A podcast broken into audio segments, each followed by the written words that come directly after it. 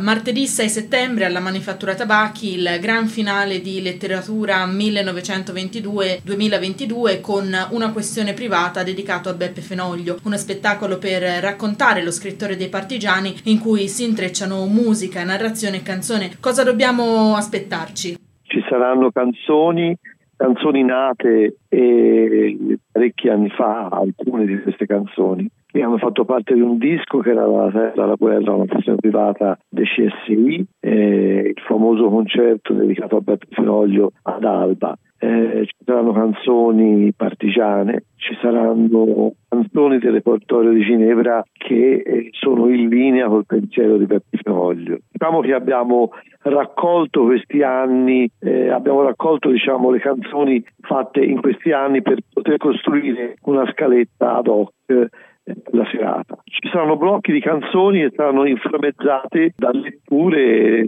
da racconti che ci narrerà Giorgio, Giorgio Mastrate. Qual è il legame che sentite verso Fenoglio?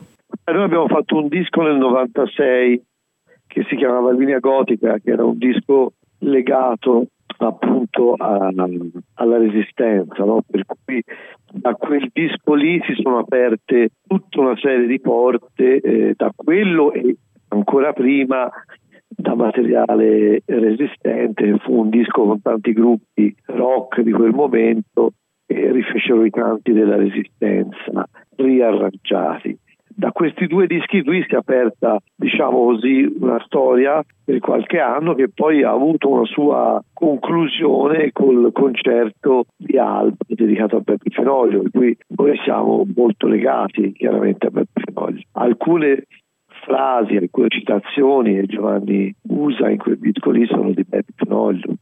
E ancora oggi è molto importante parlare di Beppe Fenoglio. Ma guarda, in questo centenario, in questo 2022 eh, ci sono stati dei centenari veramente fondamentali di intellettuali, di persone, di scrittori, se penso anche a Margherita Hack, se penso anche a Pasolini, insomma, eh, insomma, ci sono state tantissime persone, tante persone che sono nate nel, nel 1922 che quest'anno avrebbero fatto 100 anni, persone che hanno segnato in maniera forte l'Italia. Beppe Penoglio è uno di questi. Direi specialmente in un periodo storico come questo, poter agganciarsi e ricordare questi personaggi, questi intellettuali così importanti, il nostro paese sia veramente fondamentale.